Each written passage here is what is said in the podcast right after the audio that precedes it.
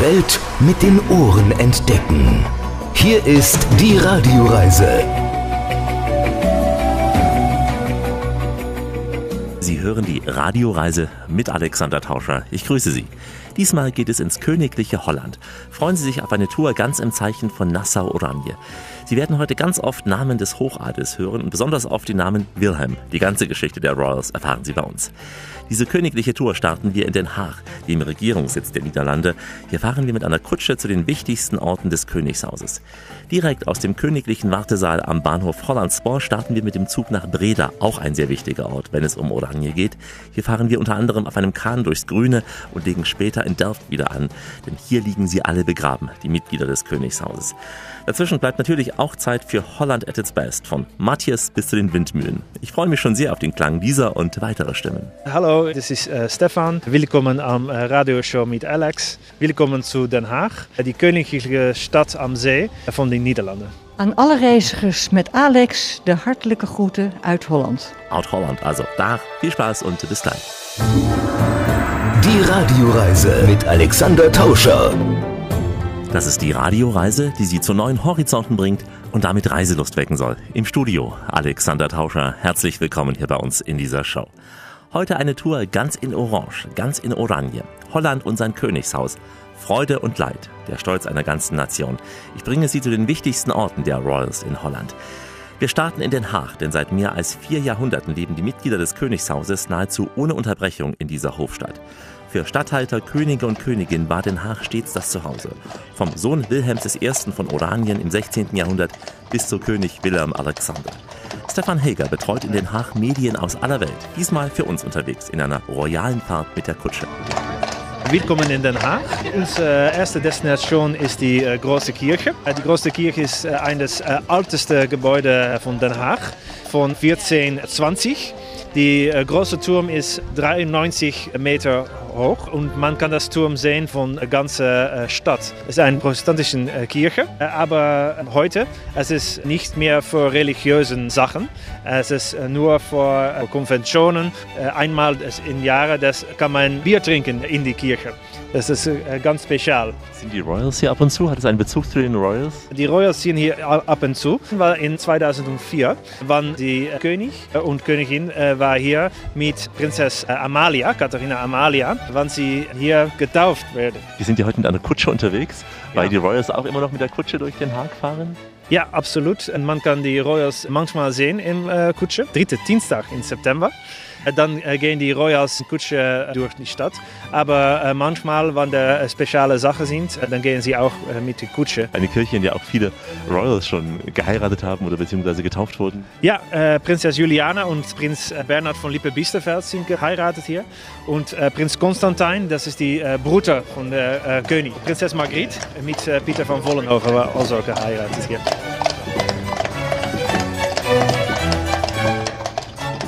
Das gelbe Gebäude hier ist der äh, Arbeitspalast von der König äh, Willem Alexander. Und äh, er arbeitet hier. Und wenn Delegationen von Ausland kommen, dann gehen sie hier. Und nicht viele Leute in Niederlande und nicht viele Leute in Den Haag wissen, dass wir vielleicht Kann hier klingeln im Palast. doch Oh, es geht auf.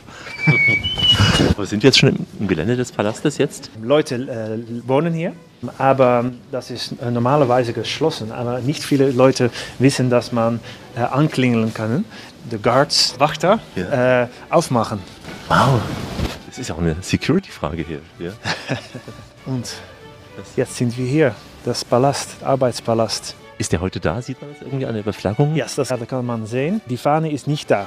Ist nicht in die Niederlande. Äh, wenn die Fahne da ist, dann äh, ist der König in die Niederlande. Aber die Fahne ist nicht da. Äh, er muss im Ausland sein.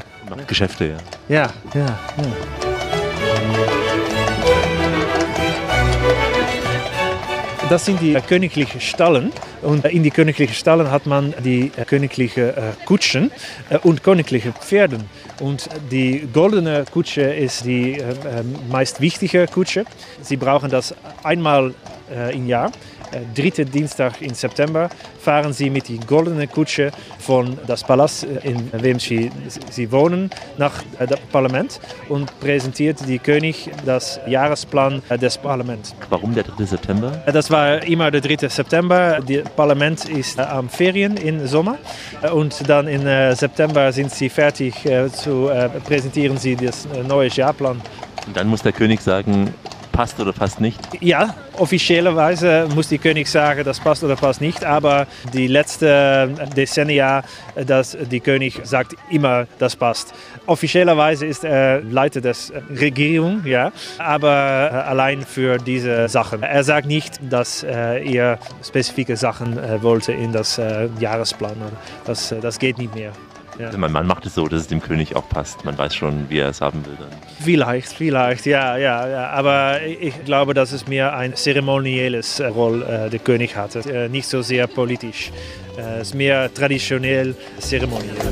Arm Den Haag, dat is toch erg dat jij maar niet vergeten kan. De klank van Kronjong en van Gamelan. Äh, diese Straße heißt äh, Lange Vorhaut und das meint, das ist eine äh, lange Straße äh, bevor das äh, Holz und der Holz ist die, das Wald und es ist eine die schönste Straße von Den Haag. Eine Straße auch, die das Vorbild gab für Champs-Élysées unter den Linden. Warum? Das war in 1536. Charles V hat gesagt, wir müssen ein großes Allee machen, wie in einer Nachbarschaft. Also Den Haag bekam zu groß, zu viel wie eine Stadt und das war keine Stadt. Also was er machte, ist alle Garten von aller Hause, er hat es zusammen gemacht in einer großen Allee und das ist diese Allee lange Vorhaut. Sind hier die teuersten Geschäfte von Den Haag auf dieser Straße?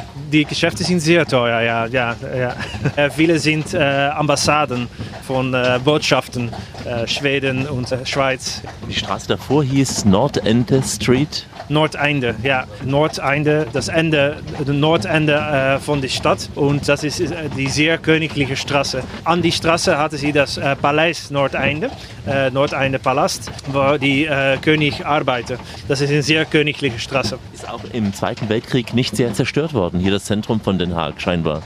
Nee, im äh, Zweiten Weltkrieg meistens äh, Den Haag wird nicht viel kaputt gemacht. Also das ist äh, sehr originell, ganz originell. Den Haag, Den Haag, de weduwe van Indië ben jij. Kritiker van dort sagen, arm Den Haag. Naja, Den Haag ist nicht ganz so arm, Den Haag ist reich, jedenfalls im Umfeld der Royals. Gleich weitere Orte in Orange. Das, was sie tun, ist genau das Richtige. Sie machen königlich guten Urlaub in die Niederlanden und wir haben das Programm geschnürt. Alexander Tauscher mit der Radioreise. Grüße Sie. Holland hat viele Städte mit fürstlichem Glanz zu bieten. Das sind zum Beispiel die herrlichen Gärten am Palast Het Law in Apeldoorn und natürlich Den Haag. Dort begleiten uns nun Nathalie Polocek vom niederländischen Tourismusbüro und Stefan Helger vom Stadtmarketing in Den Haag.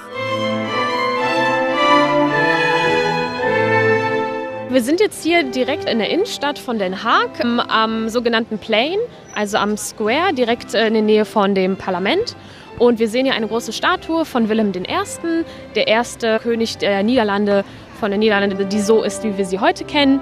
Und ja, ich finde das immer ganz nett, dass es in den Niederlanden ganz einfach ist, sich äh, die Könige zu merken, weil die ganz einfach Willem I., Willem II., Willem III. hießen. Und dann ging es eigentlich fast nahtlos weiter mit Wilhelmina. Und erst dann wurden die Niederländer etwas kreativer mit der Namensgebung zu Juliana und Beatrix. Und ja, wie wir heute natürlich wieder kennen, Willem Alexander. War es zu Beginn gewollt oder war es Zufall, dass es immer die Willems waren?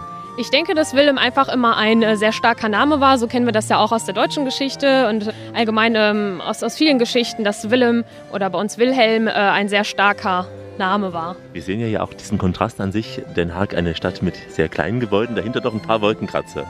Fast schon die Ausnahme hier, ja? Äh, also Den Haag ist wirklich eine große Mischung aus äh, viel historischen Gebäuden und vielen großen Wolkenkratzern und modernen Gebäuden, die oft auch als Hotels und Büros genutzt werden. Und ich denke, das spiegelt auch die ganzen Niederlande sehr wider, weil auch die Niederlande viel Historie mit sich bringt, aber auch viel moderne Architektur und dafür ist die Niederlande ja auch bekannt.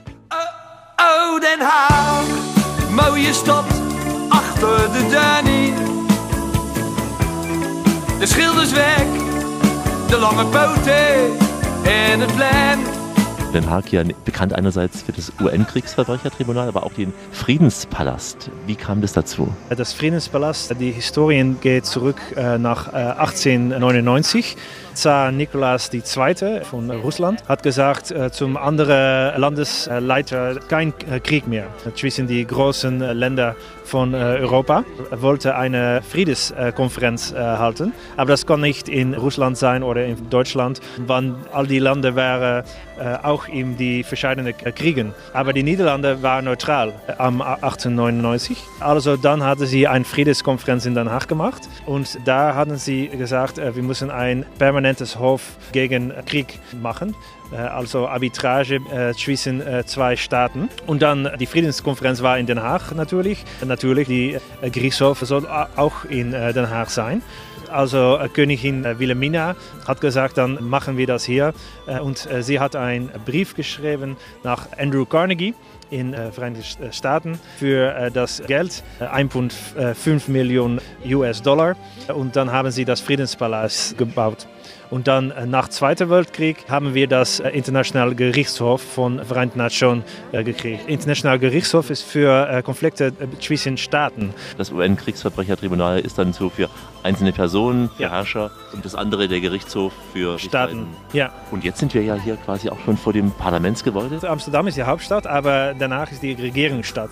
Das Parlament ist das älteste Parlamentsgebäude am Welt, das man noch brauchen als ein Parlamentsgebäude und das ist die äh, erste Kammer, der Senat und die äh, zweite Kammer, äh, das Parlament sind in hier. Und wieso kam es in Holland zu der Trennung zwischen Regierungssitz Den Haag und der Hauptstadt Amsterdam? Die Niederlande sind mehrere Provinzionen original und sie hatten allen ein anderes Regierung. Und äh, dann haben sie gedacht, warum äh, machen wir alles in Amsterdam, äh, wann dann die anderen Provinzen, dass die weiter sind von Amsterdam, fühlen sich nicht so äh, in Nähe des Amsterdam. Also Den Haag was, äh, war ein kleines Dorf, ein bisschen im Mitten des Landes. Sie haben gedacht, dann machen wir das da. Jetzt sind wir auf der anderen Seite des Binnenhofes. Äh, das ist die Hofvijver. Und äh, das ist, wo äh, Den Haag äh, wirklich gegründet ist. Das ist äh, in, die See. In der Mitte des Meeres haben sie äh, ein kleines Insel. Und das Insel manchmal äh, braucht man Leute etwas protestieren. Und dann nehmen sie ein Boot, gehen sie am Insel und hängen sie einen Text auf, dass der Ministerpräsident sehen kann.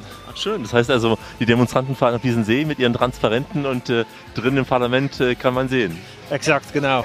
Und wir hören ja auch schon hier die Möwen. Also wir sind sehr maritim, nur noch drei Kilometer bis zum Meer von hier aus. Ja, das ist nur zehn Minuten mit der Straßenbahn von hier zum Meer. Der Strand hier an der Nordsee ist ja sehr breit, hell, alles. Natürlich das Wasser nicht immer sehr warm. Ab wann kann man hier baden gehen? Leute baden äh, das ganze Jahr, auch im Winter, aber dann mit einer Wetsuit. Am Ende des Sommers, in äh, August, äh, September, ist es 20 Grad und das ist äh, natürlich Bestes. Dann gehst du auch baden? Ja, natürlich. Äh, auch äh, wenn es kälter ist. Ja. Ihr seid ja da auch hart im Nehmen, denke ich mal, wenn man hier wohnt. Bist du gewohnt, ja. ja. Und wir haben auch eben, weil es auch zum Meer gehört, einen schönen Matthias-Stand gesehen. Der ja. typischste hier in Den Haag. Ja, absolut. Die äh, Matjes, Haringen, es, wann wir das äh, nehmen, sind äh, sehr typisch für Den Haag. Scheveningen ist das äh, Seite am Meer hier in Den Haag. Wir haben eine Hafen, äh, wo die frischen Matjes inkommen. Also äh, die beste Platz in den Niederlanden, äh, Matjes zu essen. Sehr frisch ist hier in Den Haag. Und dann gibt es Vlaggetjesdag, kleine Fahne-Tag, wann wir feiern, dass die neue Generation Matjes arriviert sind im Hafen. Ah, also wie die Franzosen, die feiern ja Le Beaujolais est arrivé, ihr feiert den Matjes, den neuen. Genau, genau, ja. Matjes mit äh, Zwiebeln äh, natürlich. aber nicht frittiert, weil die Holländer ja auch dazu neigen, alles zu frittieren. Aber Matthias ist dann schon. Matthias frittiert man nicht, das äh, isst man aus dem äh, Meer. Mit Brot einfach, ja. Und Zwiebeln. Absolut. Matthias mit Zwiebeln, da freut sich Ihr Darm. Wir hätten gleich ein WC und zwar ein sehr historisches im königlichen Wartesaal. Mittendrin im royalen Holland, Alexander Tauscher für die Radioreise unterwegs in Den Haag. Sie hören es im Hintergrund schon, wir sind am Bahnhof und zwar am altehrwürdigen Bahnhof Den Haag-Hollandspoor. Auf den ersten Blick einfach ein schöner alter Bahnhof, aber eine kleine Türe macht hier den großen Unterschied. Am Bahnsteig 1a öffnet sich die Türe nämlich zum königlichen Wartesaal und das ist kein steriler Raum, nein, ein richtig kleiner Palast mitten im Bahnhof. Paula von Dyk führt uns. Beste reizigers, de Intercity naar Enschede van 17 uur 7 vertrekt over ongeveer 10 Wir sind jetzt hier im königlichen Wartesaal des Bahnhofs Den Haag, Hollandspoor. Seit wann gibt es diesen Wartesaal hier? 1885 ist es gebaut worden und dann anfangs hat es natürlich mit dem König Willem III hat es angefangen, aber er möchte hier nicht so oft sein. Emma und Wilhelmina, die sind hier öfters gewesen. Ja, wenn sie auf eine Reise gingen, dann kamen sie von zu Hause, das ist ja hier in Den Haag, mit dem Kutsche und später mit dem Auto, da kamen sie hier unten an, dann geht man die Treppe hoch. Das ist alle, die Dekoration ist wahnsinnig natürlich mit zwei Malereien dazu, Dekoration auf dem Wande. Und dann geht man ein, rein und wenn es fertig ist mit dem Zug, wenn der fertig steht, dann macht man die Türe auf und dann geht man weiter. Wenn nicht, dann wartet man und dann hat man Kaffee oder Tee. Da kommt man aus der Station, man hat hier keine Küche, es ist alles formelle Räume. Viel früher sind die gekommen? Die hätten ja direkt auch vom Schloss aus direkt zum Zug gehen können. Man ist dann extra etwas früher hergekommen, um hier zu warten. Ja, aber der Zug ging noch nicht auf Zeit. Man wartete einfach, bis er kam. Man konnte unterwegs gehalten werden und dann konnte man nicht weiterfahren. Und da sollte man warten. Also die Familie musste oft, oft warten, einen halben Tag wäre auch noch möglich. Auch jetzt das Königshaus. Wie oft kommt es hierher zum Warten? Ach, das ist ja selten, das ist nicht mehr oft hier.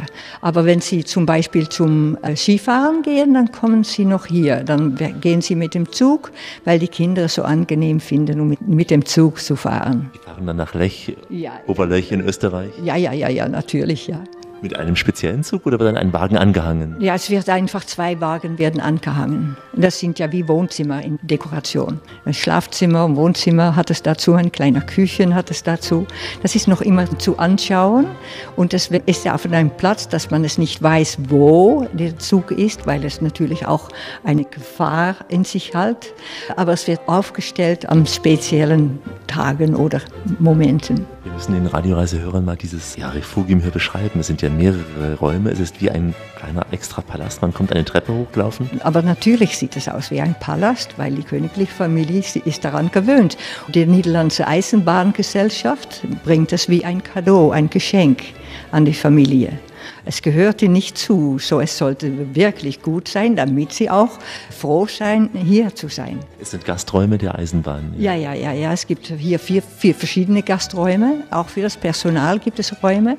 Aber man konnte dort zum Beispiel das Haar wieder in, in Ordnung bringen. Oder die Toilette hat ein Zimmer dazu, dass, dass man sich, da gibt es separate Zimmer. Es gibt hier auf verschiedensten Plätzen drei Toiletten zum Beispiel. Ich ja gerade mal getestet. Das ist eine recht einfache Toilette, wie früher. Also man muss noch ziehen, das Wasser von Ja, oben ja, nach unten. Ja, ja, ja, ja. Ja, aber es ist alles eingepasst in Mahagoni und damit ist es doch formell. Man gebraucht das jetzt nicht mehr, aber es ist natürlich erst zuerst eine Toilette gewesen, wie ein Loch im Holz. Es gibt ja keine eigene Küche hier. Das heißt, wenn die Familie etwas Kuchen will, Tee, dann kauft das Personal das hier am Bahnhof irgendwo. Ja, ja, das bestellt man vorher. Es gibt natürlich Lakaien dazu, die das geben, bringen. Die sind ja, die sind so einfach in Funktion hier. Die reisen auch mit. Das sind, das sind dann die Diener, die auch mitreisen, die dann hier so als Lakaien. Diener, wir sagen Lakai. Ich dachte, das ist ein deutsches Wort. Ja, bei uns schon sogar etwas negativ behaftet, weil es so der Wasserträger ist, aber es ist ein Lakai letztlich. Ja, ja, ja, ja, ja, ja, ja, natürlich. Die schlafen auch im Zug, wenn es nötig ist, haben auch Schlafplätze dort. Dann gehen die hier raus, dann wird der rote Teppich gerollt. Natürlich, natürlich. Es sind auch Leute, die hier bleiben und das Teppich wieder aufrollen und wieder alles in Ordnung machen für das nächste Mal oder überhaupt nicht. Jetzt ist alles ein bisschen staubig. Staub gibt es überall hier. Die waren also länger nicht mehr hier Ja, es gewesen. ist lange nicht mehr hier gewesen. Ja, natürlich. Dann wird es nicht so gut unterhalten. Das ist ja recht unscheinbar am Bahnsteig hier einfach so eine Türe. Man kann hier einfach so eintreten als Besucher. Nicht so eintreten. Man macht eine äh, Verabredung, dass man hier mit einer Gruppe äh, kommen kann, so wie Sie es auch gemacht haben. Das ist, äh, sagten Sie mir gerade vorab, einer von vier königlichen Warteseen noch in den Niederlanden. Ja, Amsterdam Zentralstation hat es auch eine. Es ist einer in Utrecht und auch noch in Baren. Waren Sie auch schon mal dabei, als die Familie hier war? Einmal? Wahnsinnig. Ich, ich finde es noch immer wahnsinnig hier. Wenn ich hier bin, dann, dann ist es gut. Es hat ja schon so etwas von gediegener Noblesse, schon so etwas Staub, aber die Patina ist noch die vorhanden. Ja, ja, ja, ja, es ist restauriert worden und man sieht, dass es sehr gut unterhalten ist. Aber ich, ich finde es schön, wenn es Staub gibt. Ist ja auch ein Zeichen dafür, dass die Monarchie noch lebt, aber schon etwas Ja. ganz leicht angestaubt ist. Ja. Ja, ja, ja, ja, ja, das ist das natürlich auch. Oder das sollte ich nicht sagen, natürlich. Man liebt sie ja hier. Ja, wir sind nicht in Russland, hä? hier darf man alles sagen. Ja, natürlich. Ja, ich bin, ich bin stolz darauf, dass wir ein Königreich sind, aber ich bin nicht ein Royalist. Ich möchte eine, gleichfalls auch eine Republik sein. Aber es ist ein schö- schönes Könighaus und das ist gut. So geht es vielen Menschen hier, die sagen, wir schätzen und verehren die Monarchie, aber wir lieben auch die Demokratie. Ja, eigentlich sind wir Republikaner. Wir, wir haben nie einen König gehabt vor 200 Jahren. Das hat es erst angefangen, ein Kön- Königreich zu sein. Und wir sind Herz, sind wir immer noch Republikaner. Im Herzen sind wir Republikaner. Nicht verwechseln mit der Partei in den USA, sondern hoffentlich Republikaner im besten Sinne. Wir nehmen gleich den Zug vom Bahnhof Holland-Spor und fahren durch Holland bis in den Süden des Landes. Wir sind unterwegs in felsigen hohen Bergen oder auch im flachen grünen Land, so wie heute der Niederlander Alexander Tauscher mit der Radioreise an königlichen Oranjeorten, also Dach. Die Niederlande sind so groß wie das Bundesland Nordrhein-Westfalen. Wird einem erst bewusst, wenn man mal mit dem Zug durch dieses Land fährt, denn wie schnell ist man da von Amsterdam in Den Haag und wie schnell dann weiter auch in Rotterdam. Etwa 45 Minuten, brauchen wir von Den Haag bis nach Breda. Bei Rotterdam ist das gelegen. Eine kleine, gemütliche Stadt im Süden Hollands. Viele junge, sportliche Menschen auf Rädern und abends in den Cafés fiel mir da besonders auf und mit ein paar Gläsern Wein an Bord und ein paar Snacks bin ich mit Liebert Berben auf einem kleinen Motorboot auf dem kleinen Fluss Mark rund um Breda geschippert.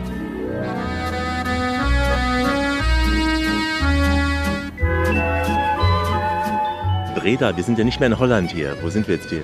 Ja, wir sind eigentlich noch immer in die Niederlande, aber da ist ein Kulturunterschied zwischen das Süden, die Niederlande unter den Rhein und über dem Rhein. Hier sind die Leute äh, meistlich katholisch, sprechen etwas anders, etwas zarter und man sagt auch, sie sind etwas gemütlicher oder burgundischer. Das bemerkt man so in kleine Dinge, so wie auch äh, Nord- und Süddeutschland äh, sich, unterscheiden. Und wir sind noch äh, ganz näher an die belgische Grenze, nur äh, 40 Minuten mit dem Auto fahren von Antwerpen und die Grenze hier ist 10 Minuten mit dem Auto, denke ich. Wir fahren jetzt auf den Ja. Fluss Mark. Fluss, der fängt an in Hoogstraten in Belgien, ist nicht weit von hier und endet in Bisbos und äh, eigentlich am Meer. Man muss sich vorstellen, dass wir sind äh, ganz näher an die belgische Grenze, aber nicht so äh, nahe am Meer.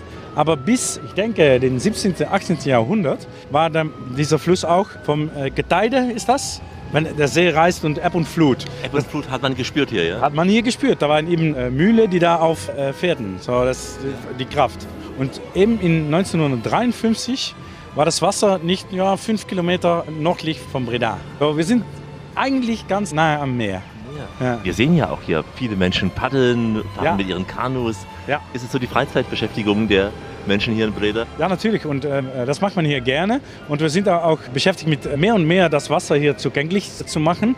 Wir gehen auch ein bisschen von der alten Revier, der äh, jetzt nicht mehr da ist, gehen wir wieder aufziehen.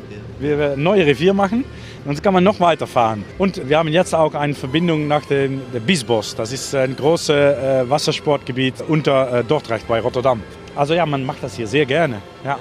Als ich gelandet bin mit dem Flugzeug in Amsterdam, sah ich schon in den letzten Minuten vor der Landung dieses große Netz an Wasserwegen hier, Kanäle, Ja. Flüsse. Ja. Durchzieht das auch diese Region, dass man im Prinzip hier von Stadt zu Stadt auf dem Wasser sich fortbewegen könnte? Jetzt nicht mehr, aber früher, wenn der äh, Dorf verhandelt wurde, gab es äh, nur äh, große, eigentlich wir sagen immer Autobahnen fürs Dorf, von den Moorgebieten zur Städte. All die Torf wurde hier in der Gegend versammelt und dann auf den Wasserwegen, die Torffahrten, wurden die äh, hin und her ge geschoben. Und im Winter ist es gefroren hier, wie man es so kennt aus alten Bildern, Filmen, Ja, dass die ja. Menschen auf den Schlittschuhen fahren. Gibt es Ja. noch hier? Ja, diese Kanäle und Flüsse, die, die, die gefrieren nicht mehr in Holland. Das, das, das passiert nicht, es ist zu, zu warm. Wenn ich jung war, habe ich viel auf, so auch auf dieser Kanäle Schlittschuh gefahren. Vier als een standbeeld verheft onze toren zich uit de stad. Hij ziet van de Haardijk af water weer staan langs het Spanjaarschat. Het nieuwe en het oude verbonden, zo mooi als een diamant. Ge bent toch, ge blijft toch de schoonste stad van het hele land. Breda, jij bent de mijne. Man kann hier auf jeden Fall eine Stunde rumfahren, kann man noch weiterfahren Richtung äh, Belgien und, und man kann noch immer äh, Richtung äh, Dordrecht und Bisbos äh, fahren. Wir fahren hier so durch Breda. Was sind so die Highlights, die uns jetzt hier entgegenkommen? Wir fahren ja auf dem Kanal weiter. Ja, ja die Highlights hier äh, neben dem Kanal ist Burg von Breda und da, da sieht man auch äh, eine große die Festung und die, die Porte. Eben sind wir an einem großen Gefängnis vorbeigefahren. Ja. Eine, das sah aus wie ein Stadion fast mit einer riesen Kuppel. Ja, ja, ja, das stimmt. Das ist eigentlich ein großer Ring mit Zellen rundum.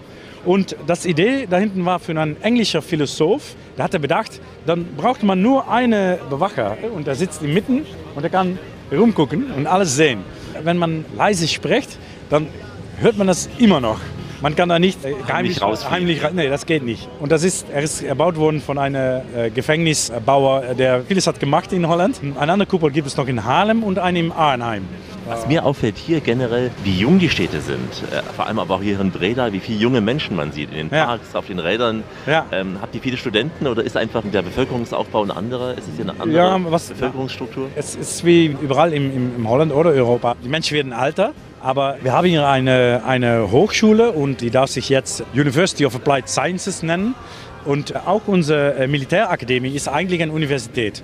Und äh, zum Beispiel der, der äh, Breda University of Applied Sciences, die Hochschule, hat äh, viele äh, Studenten aus dem Ausland. Und zum Beispiel ist auf neue Media und digitalische Dinge. Aber auch der Game-Industrie ist sehr groß hier. Von überall in die Welt kommen Leute hier studieren. Breda, jij bent de mijne en ik blijf bij jou.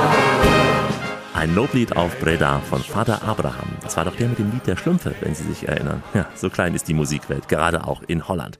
Bei uns gibt's gleich weitere königliche Klänge und royalen Pathos. Wie immer an dieser Stelle, auf Weiterhören.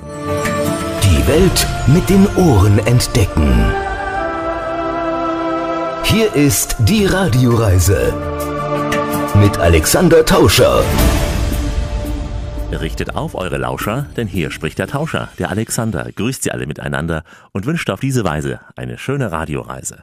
Orange trägt nur die Müllabfuhr, wird bei uns ja beim Fußball oft spöttisch gesungen, wenn eine Partie gegen Niederlande ansteht, aber bin mir sicher, die meisten wissen gar nicht, warum Orange eine so wichtige Farbe in Holland ist. Sie können es gleich erfahren, wenn wir durch Breda laufen werden mit diesen historischen Baudenkmälern aus der Nassau-Zeit. Wir betreten die Grote Kerk, laufen am Beginhof vorbei und auch am Kastel Breda. Wir starten im Stedelijk Museum.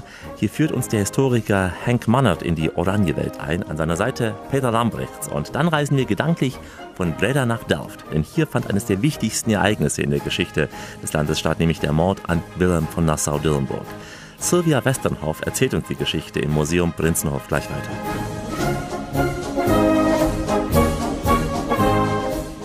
Willkommen hier in Breda. Breda ist die Stadt, wo alles angefangen hat mit die Nassau-Familien und mit die Oranien-Nassau-Familien. Und hier haben wir eine der meisten unserer wichtigsten Dokumenten aus der niederländischen Historie.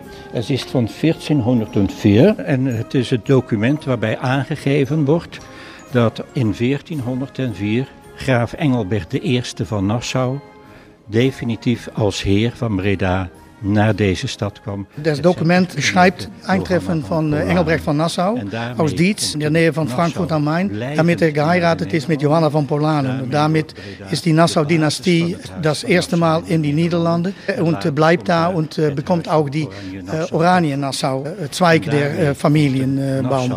Blijvend naar de Nederlanden.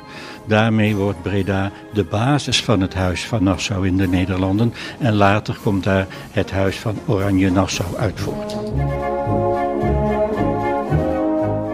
In 1403 war Engelbrecht von Nassau war verheiratet mit Johanna von Polanen. So, deswegen ist Engelbert von Nassau nach Breda gekommen.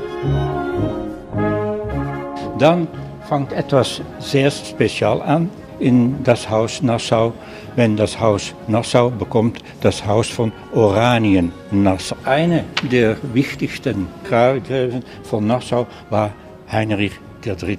von Nassau und er ist dreimal verheiratet. Er hat einen Onkel, äh, der war Prinz von Oranien, ein Prinztum im Süden Frankreichs. Aber er hatte keine äh, Kinder. Und da hat Henrik III. und Claudia de Chalon haben vorgeschlagen, unser Sohn Reinhard von Nassau, wenn er den Namen René de Chalon bekommt, dann kann er euer Erbe sein. Und so geschah. Und René de Chalon bekam äh, Prinz von Oranien, ein sehr junges Alter.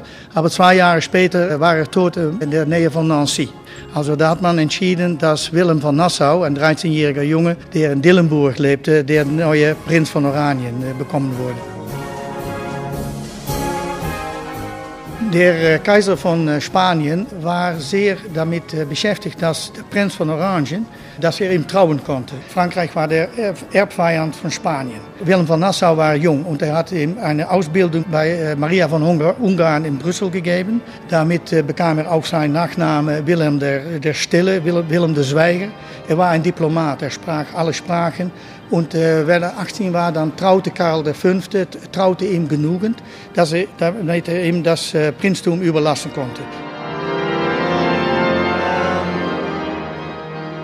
Wir sind in der Dom von Breda, eine protestantische Kirche. Ursprünglich war es eine katholische Dom.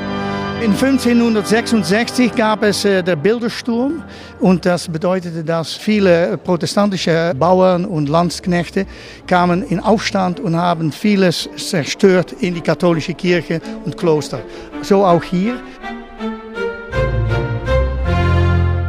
1572 ist der Wilhelm hier in Delft gekommen, weil er hier sich sicherer fühlte als in anderen Städten. Er wusste schon damals, dass dieser Streit mit seinem Leben äh, bezahlen sollte. Vor was musste er Angst haben? Er hatte Angst gehabt für Philips II., für Alpha und für andere Leute, die gegen seine Ideen waren. Und die Ideen waren Gottesdienst, Toleranz und das war für ihn ganz wichtig. Und Alpha war dieser berüchtigte Herrscher, der aus Spanien kam? Genau, der ist hier 1567 nach Holland gekommen, nach der Bildersturm. Und er hat Auftrag bekommen von Philips II., um die Holländer gehorsamen zu lassen und um der Wilhelm wegzuschicken. Aber das ist ihm nicht gelungen und deswegen ist Wilhelm 1580 von Philips II. als vogelfreier Mann erklärt. Und das hieß, er hat keine Identität mehr gehabt und man konnte ihn ermördern. Hat er hier überlebt? Nein, er hat hier nicht überlebt. Leider 1584 ist er dann hier von Balthasar Gerards erschossen worden, in diesem Gebäude.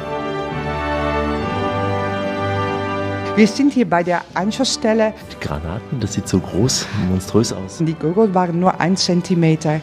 Und wir wissen jetzt, dass hier auf dieser Stelle kurz nach dem Mord Touristen kamen, um anzuschauen, wo der Wilhelm wirklich ermordet worden ist. Und die wollten nicht so ein kleines Loch sehen, sondern etwas Großes, etwas Dramatisches. Und schon kurz nach dem Mord haben die diese Löcher größer gemacht. Damit sind wir in der sogenannten Mordhalle im Museum des Prinzenhofes. Prinz Wilhelm Alexander hatte dieses neue Museum vor etlichen Jahren eröffnet.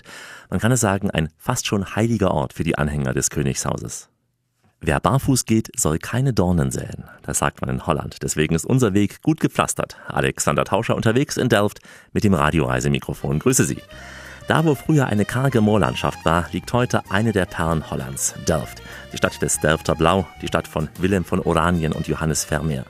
Es gibt wenige Städte in den Niederlanden, deren mittelalterliche Struktur durch die Jahrhunderte hinweg so gut bewahrt geblieben ist. Klaas Heutzinger ist mit mir an einem sonnigen Nachmittag an den Grachten entlang spaziert. Es war echt schwer, vor lauter tollen Fotomotiven das Mikrofon immer auch noch parat zu halten. Herzlich willkommen in Delft. Wir stehen am ältesten Dracht von Delft, Alte Delft. Gegraben rund 1150 und Delfen bedeutet graben. Und das ist auch der Name von Delft. Ein Delft ist ein gegrabener Gracht. Delft war eine wichtige Stadt früher, VOC. Das heutige Indonesien war früher eine holländische Kolonie.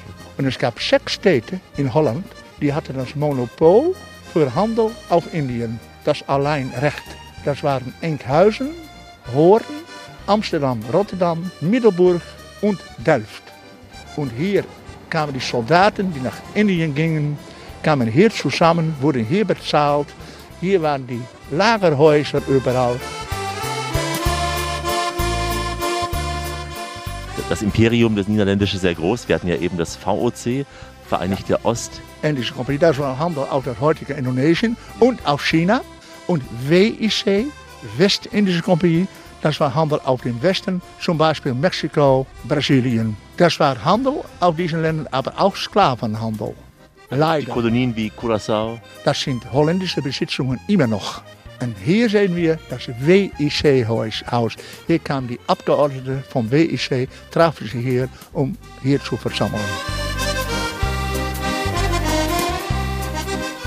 Begriff Grachten kennen wir ja von Amsterdam, bei die Ja. Amsterdamer Grachten. Ne? Verhältnismäßig, prozentuell, hat Delft mehr Grachten als Amsterdam. Und ich finde sie auch romantischer Sie hier. sind wunderschön. Hier befindet sich Den Haag. Dort ist Rotterdam. Hier gibt es einen Fluss. Dann hat man in 1150 zwischen den Flüssen diesen Gracht gegraben. Das hat man getan A für Transport und B noch wichtiger für Entwässerung. Das ist der Grund, dass die Grachten hier gegraben sind.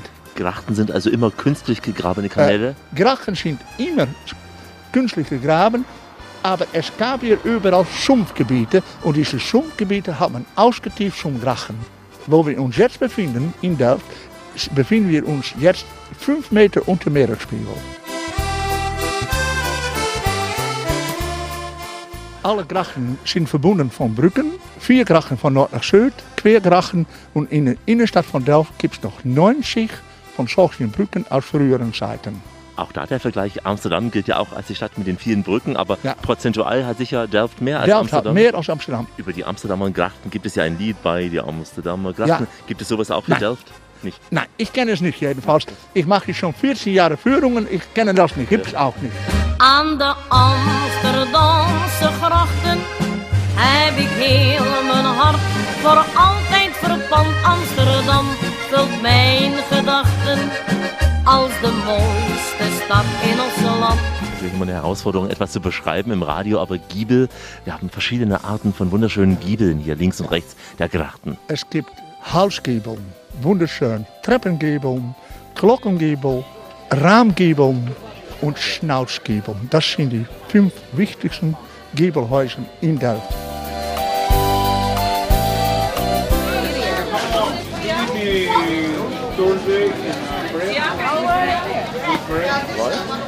Wir haben ja so einen typischen Markt, wo Heringe verkauft werden, Matjes, Käse. Ja. Nur samstags wie heute oder jeden Tag Ähm, hier? Deze Markt ist jeden Samstag.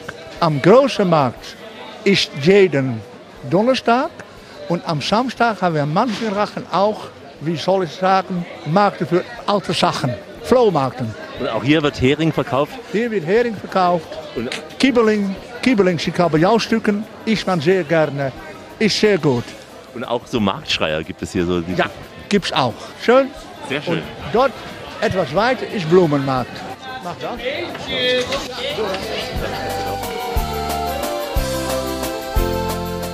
Het huisje dat hier stond van 1585 was na de eeuwen niet meer krachtig. 1948 omgebouwd. Nu vindt hier een huisje in de geest, zoals het vroeger is geweest. Hier weegt men het vee. Het zij groot of klein. De uitkomst kan werkelijk niet zuiverder zijn. Und jetzt kommt die Übersetzung auf Deutsch. Das Häuschen, hier stand von 1585, war nach den Jahrhunderten nicht mehr kräftig. Umgebaut 48. Jetzt finden Sie hier ein Häuschen im Geist, im Stil, wie es früher ist gewesen. Hier wiegt man das Vee, entweder groß oder klein. Das Ergebnis kann wirklich nicht genauer sein. Das ist die Übersetzung. Eine alten Barge hier am Rand dieses Feistermarkt. Also wirklich so eine ruhige Ecke. Nochmal der Blick hier auf dieses Ensemble der Häuser. Wunderschön, ne? Sehr schön. Und dann überall die Querkrachten. goeie oude dag. Mijn pareltjeschiet. Mijn stuk geboortegrond. Eindruck Melancholie. Nico Haag schwärmte von Delft. Übrigens der Nico, der bei uns den Schmidtchen Schleicher mit den elastischen Beinen besang. Meine Beine sind auch noch einigermaßen beweglich und zwar weiter für das Royale Delft. Hier ist Rias, royale Innenansichten. Heute alles Oranje, die Radioreise in Holland. Alexander Tauscher auf den Spuren des Königshauses in Delft. Grüße Sie. Der Turm der neuen Kirche ist mit knapp 109 Metern der zweithöchste Kirchturm des Landes und äh, vor allem ist er die Kulisse für royale Zeremonien. Immer wenn Mitglieder des Königshauses zu Grabe getragen werden müssen, finden sie hier ihre letzte Ruhe. Klaas bringt uns nun zum Ort des Gedenkens und später ganz im Kontrast zum belebtesten Platz der Stadt. Bei einer königlichen Beisetzung wird alles hier am Marktplatz entfernt. Terrassen gehen weg, alles geht weg. Alle königlichen Gäste werden empfangen im Rathaus, ein Teppich über Marktplatz dann geht es so in die Kirche hinein. Und hier sehen Sie die Beisetzung von Juliana. Wir gehen hinein.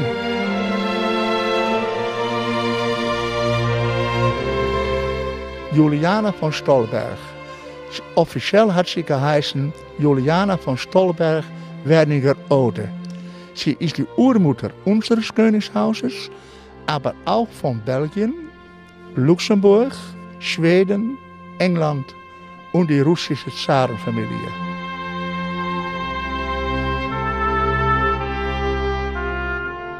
Der Sarg kommt rein. Draußen versammelt man sich, ist die Schlange, dann kommt der Sarg hier in die Kirche rein. Ja. Und dann? Ist erst ein Dienst, ein Gottesdienst, und dann am Ende dieses Gottesdienstes wird der Sack von Militären nach hier gebracht. Die Treppe herunter? Die Treppe hinunter. In die Katakomben im Prinzip? So, ja. Und hier liegen dann schon die Särge der anderen? Die liegen schon mehr als 100 Jahre. Kann man sagen, das ist die wichtigste Kirche Hollands? Für die königliche Familie so, denn es ist die einzige Kirche in Holland, wo noch in die Kirche beigesetzt wird. Hier kommen dann auch all die Staatsgäste dazu. werden alle empfangen im Rathaus. Alle Gäste, königliche Gäste, Staatsgäste, gehen in die Kirche hinein. Ist ein Dienst von zwei Stunden und dann findet die Beisetzung statt.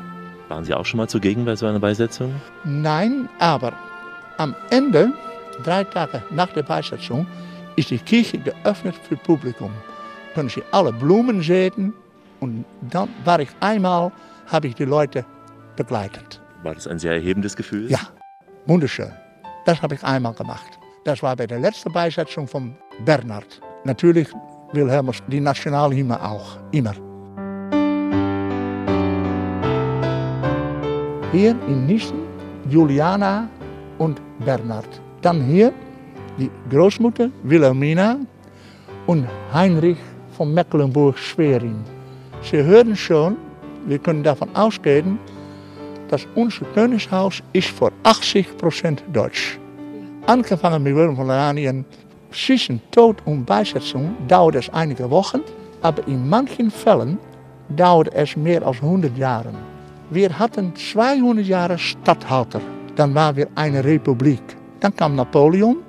Nach Napoleon wurden wir ein Königreich.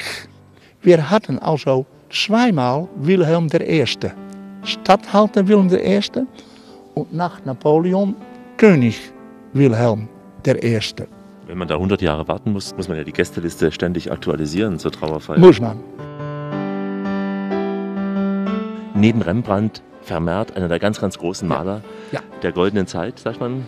Vermeer ist geboren in 1632, 43 Jahre alt geworden, war ein Maler aus unserem goldenen Jahrhundert. gab dann drei große Maler im goldenen Jahrhundert. Der erste war Rembrandt, der zweite war Johannes Vermeer, geboren in Delft, gestorben in Delft. Und der dritte war Franz Hals aus Haarlem. Wir sind hier im Vermeerzentrum. In diesem Zentrum können Sie anschauen alle Werke von Vermeer. 37 in richtige Größe, in richtige Reihenfolge. Leider nur kopiert. De avondzon valt over straten en pleinen, de gouden zon zakt in de stad. Klaas, ist ja wie ein riesen Biergarten hier, würde man in München sagen. Ein Biergarten. Das hat zu tun mit der Vergangenheit. Delft hatte früher 13 Kloster. Hier stand ein Kloster, rund 1500. Ein Bettlerkloster. Die bemühte sich mit Krankheiten wie Cholera und Pest. Dann kam die Reformation und dann wurde Delft eine evangelische Stadt und wurde dieses Kloster Beestenmarkt, Viehmarkt. für Jungvieh. Bauer aus der Umgebung brachten die Jungvieh nach hier, wurde alles hier verhandelt. Und als es verkauft war, musste daar auch ein Bier getrunken werden. Und die Bierhäuser immer gegeben. Jetzt noch, aber früher hat es immer Lokale gegeben. Der Beestenmarkt hat gedauert bis 1970. Dann hat es aufgehört. Die Kuh ist übrig geblieben. Siehst du, dann hier am Beestenmarkt 23 wunderschöne Platanen, sind 100 Jahre alt. Und wenn du hier kommst im Sommer, bis tief in der Nacht, Leute, Leute, Leute. Denn das ist eine richtige Studentenstadt. 16.000 Studenten kommen alle hier. Du kannst hier heute Abend kommen um 12, um 1, um 2. Voll, voll, voll. Die Platanen, schön oder nicht? Daar in dat kleine café aan de haven. Man kommt also nach Delft nicht nur wegen Oranje, Nassau, sondern eben auch wegen Vermeer. Und die schönen Häuser, das schöne Rathaus. Man kann wirklich einige Tage in Delft verbringen, ohne sich zu langweilen. In der Tat. Vielen Dank. Gerne gemacht. Gerne gemacht. Klaus Huizinger, der sehr oft ehrenamtlich für seinen Verein Gäste durch sein Delft führt. Das ist der Urlaub, der keinen Cent kostet und trotzdem ganz viel wert ist. Die Radioreise mit Alexander Tauscher. Heute Urlaub in Holland. Grüße Sie Dach. Sie haben Holzschuhe an den Füßen und einen Fahrradsattel unterm Po. Sie essen Gouda am Morgen und trinken Heineken am Abend. Sie mögen Tulpen. Nur ein paar Klischees über die Niederländer. Die Windmühlen zählen auch dazu. Reden wir darüber auf einer gemütlichen Bootsfahrt mit Lieber Berben, jetzt begleitet von der Musik der Windmühlen. Wir haben ja immer so dieses typische Bild von Holland vor Augen, die Windmühle muss sein. Ja, ich ja, habe jetzt ja. hier noch keine einzige Windmühle gesehen. Ja, also es gibt hier überall äh, Windmühle, äh, auch bei uns, äh, weiterhin in die, in die Dörfer rund um äh, Breda. Früher hatten wir auch auf den Mauern hatten wir äh, Windmühlen, aber meistens sind abgebrochen und äh, immer wenn, wenn der Krieg war, dann wurden die weggeschossen und, und man braucht sich nicht mehr. Windmühlen sind typisch für Holland, äh, auch für die Niederlande. Aber in Holland ist es spezial, weil da lebt man unters Meer und da braucht man die Windmühle, um das Wasser rauszukriegen aus die Polder. Hier braucht man die nur zum Mahlen von äh, Mehl oder äh, andere Sachen. Jetzt macht man das alles elektrisch. Man, man braucht die nicht mehr. Aber in die Dörfer rundum haben wir noch äh, einige. Und die sind auch dann noch in Betrieb oder auch nur noch Nostalgie? Nur, nur für die Show eigentlich. Und das nennt man, wenn du die drehen lässt, das ist sehr schön. Dann dreht man die für den Prinz. Wenn, wenn die drehen, ohne dass da äh, Mehl gemahlen wird, dann ist das für den Prinz. Das sagen die Müller immer. Gelten die schon als Kulturschatz, diese Ja, ja, man macht das aus Liebe für das Kulturerbe. Die mooie molen, die mooie molen, daar woont dat meisje waar ik zoveel van hou. Was mir auch auffällt, die Wohnungen, generell die Häuser, haben meistens offene Fenster, keine Gardinen. Und da habe ich gehört, es gab ja mal einst eine Gardinensteuer und um die zu sparen, wurden keine Gardinen aufgehängt. Stimmt Ja, das? das, das könnte stimmen. Ich, ich, ich habe die Geschichte nicht gehört. Was ich wohl weiß, ist, dass jeder Fenster kostet Geld, Steuer im, im 19. Jahrhundert. Dann hat man auch, um die Architektur gut zu bekommen, symmetrisch, immer Fenster auch noch aufgemalt. Aber das war kein richtiges Fenster, dann braucht man keine Steuer zu zahlen. In Holland alles kann man immer reingucken. Ja, Stört euch das nicht, wenn dann die Voyageure da reinschauen? Ich, ich, ich schließe die Gardine meistens wohl. Aber, und ich habe viel Grün in meinem Garten, aber ich, ich weiß nicht, was das ist. Kultur. Ist man offener? Ja, da ist ein Unterschied äh, zwischen Deutscher und, und Niederländer. Ja, das, das denke ich schon. Ja. Es ist äh, noch immer in Deutschland etwas formeller und in, in Holland ist es öfter äh, informeller, denke ich. Auch duzen ist, ist ganz normal. Äh, Dieser junge Mann darf mich duzen, wenn er will. Also, also er fängt an mit sie. Aber das, das passiert. Und in Deutschland würde ein junger Mann das nicht machen, denke ich. Ja. Er ist ja 16 Jahre alt. Ja, ja, 17 denke ich, ja, ja, Ja, ja, ja. Er würde kurz sagen Sie und dann sagst du gleich, sag du zu mir oder wird er gleich sagen, hey du? Na, er wird anfangen mit sie, denke ich. Aber ich bin dann auch, ja, sag du, das mach ich. Ja. Im Arbeit, meine Kollegen, äh, die, die nenne ich beim Vornamen. Ich sage nicht Herr oder Doktor oder das machen wir nicht. Das, so, das ist etwas informeller, relaxter vielleicht.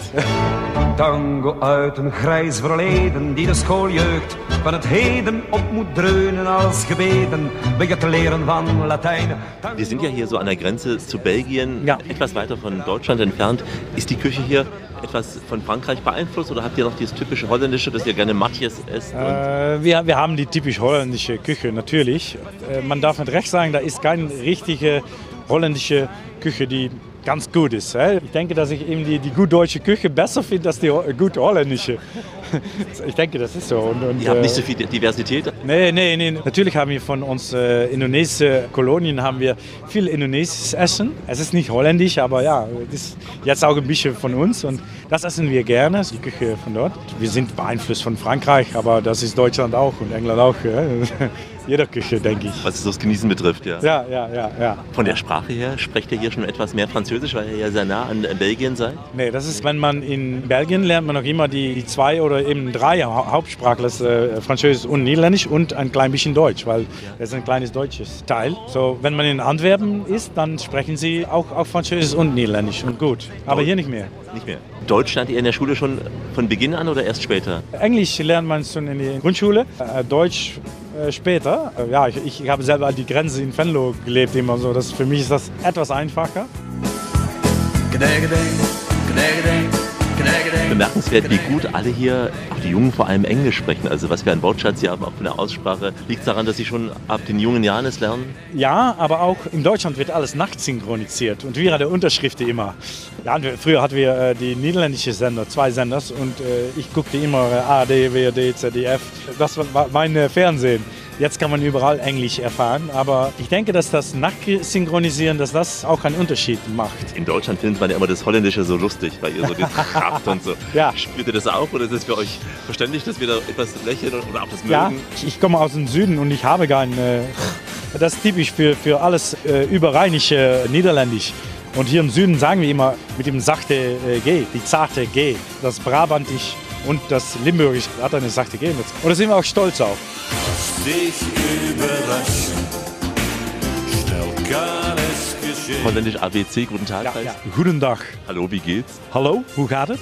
Guten Appetit. Smakelijk eten. Dann habt ihr so einen Begriff für schauen, schauen, nicht kaufen, Geige, Geige. Kijken, kijken, niet kopen. Was sagt ihr zum Prost? Prost. Und ab Wiedersehen, tschüss. Tot ziens.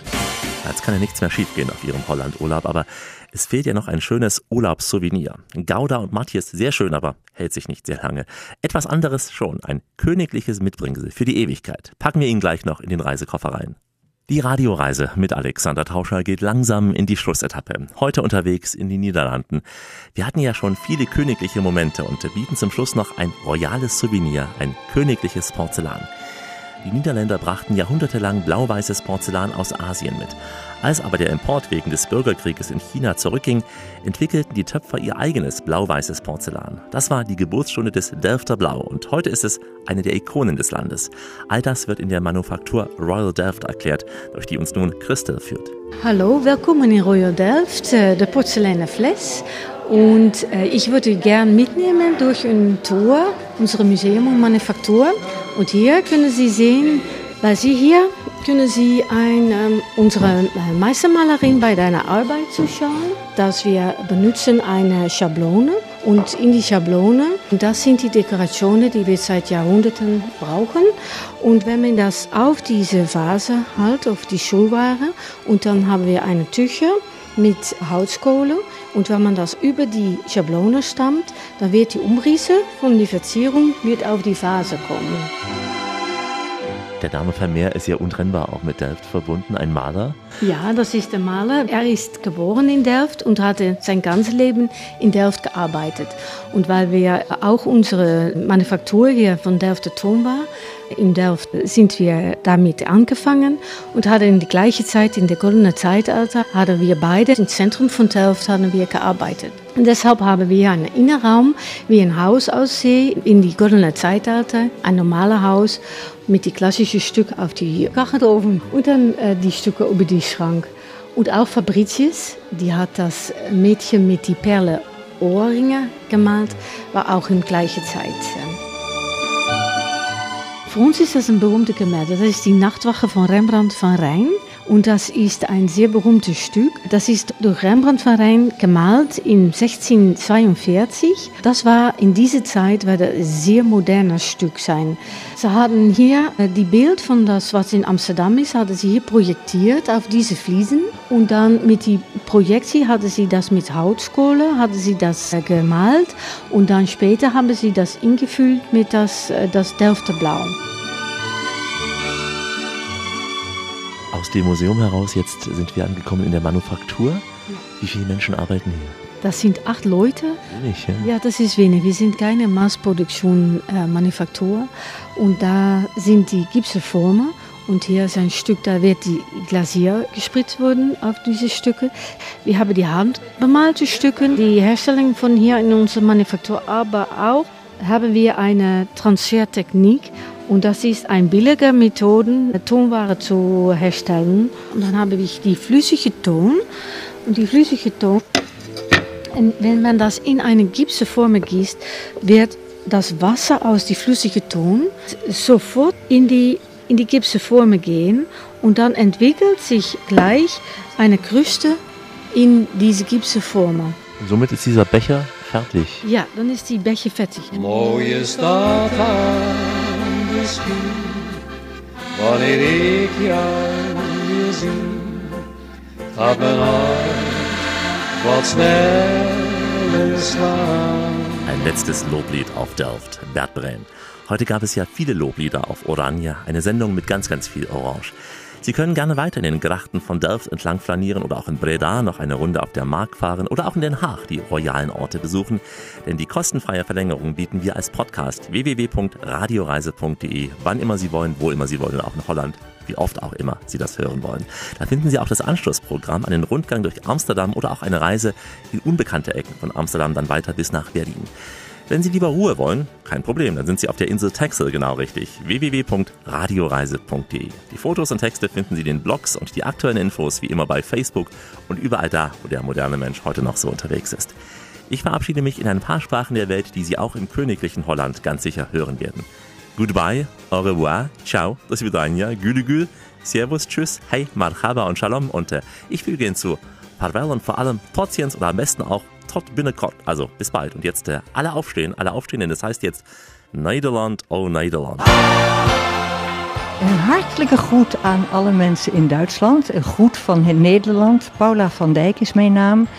Gids hier in dit uh, prachtige gebouw. Heel veel groeten aan de reizigers die met deze, van dit radioprogramma. Das war die äh, Radioshow mit Alex.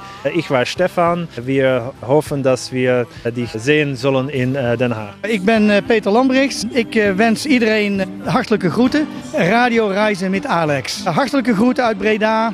Een mooie stad. En komt u maar om ze te bezoeken. Kom eens maar zum Bezoek in Breda.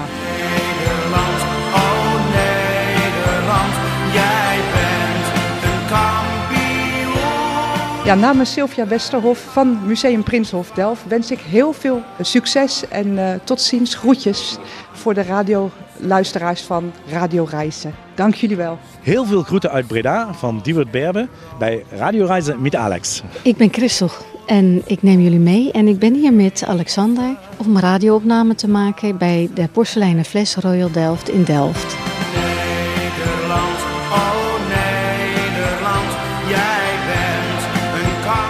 Dames en heren, u hebt gesproken met Klaas Huizinga. Ik ben die stadsgids in Delft. Ik heb met Alex een rondje door de stad gelopen. We hebben de grachten gezien, we hebben prachtige gebouwen gezien. We zijn gisteren in de beide kerken geweest. We hebben alles verteld over Willem van Oranje. Komt u naar Delft. Ik groet u vanuit Delft. Hartelijke groeten.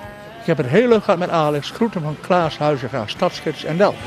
Danke vielmals. Bleiben Sie schön reisefreudig, meine Damen und Herren, denn es gibt noch mindestens 1000 Orte in dieser Welt zu entdecken. In diesem Sinn, wie immer, bis bald.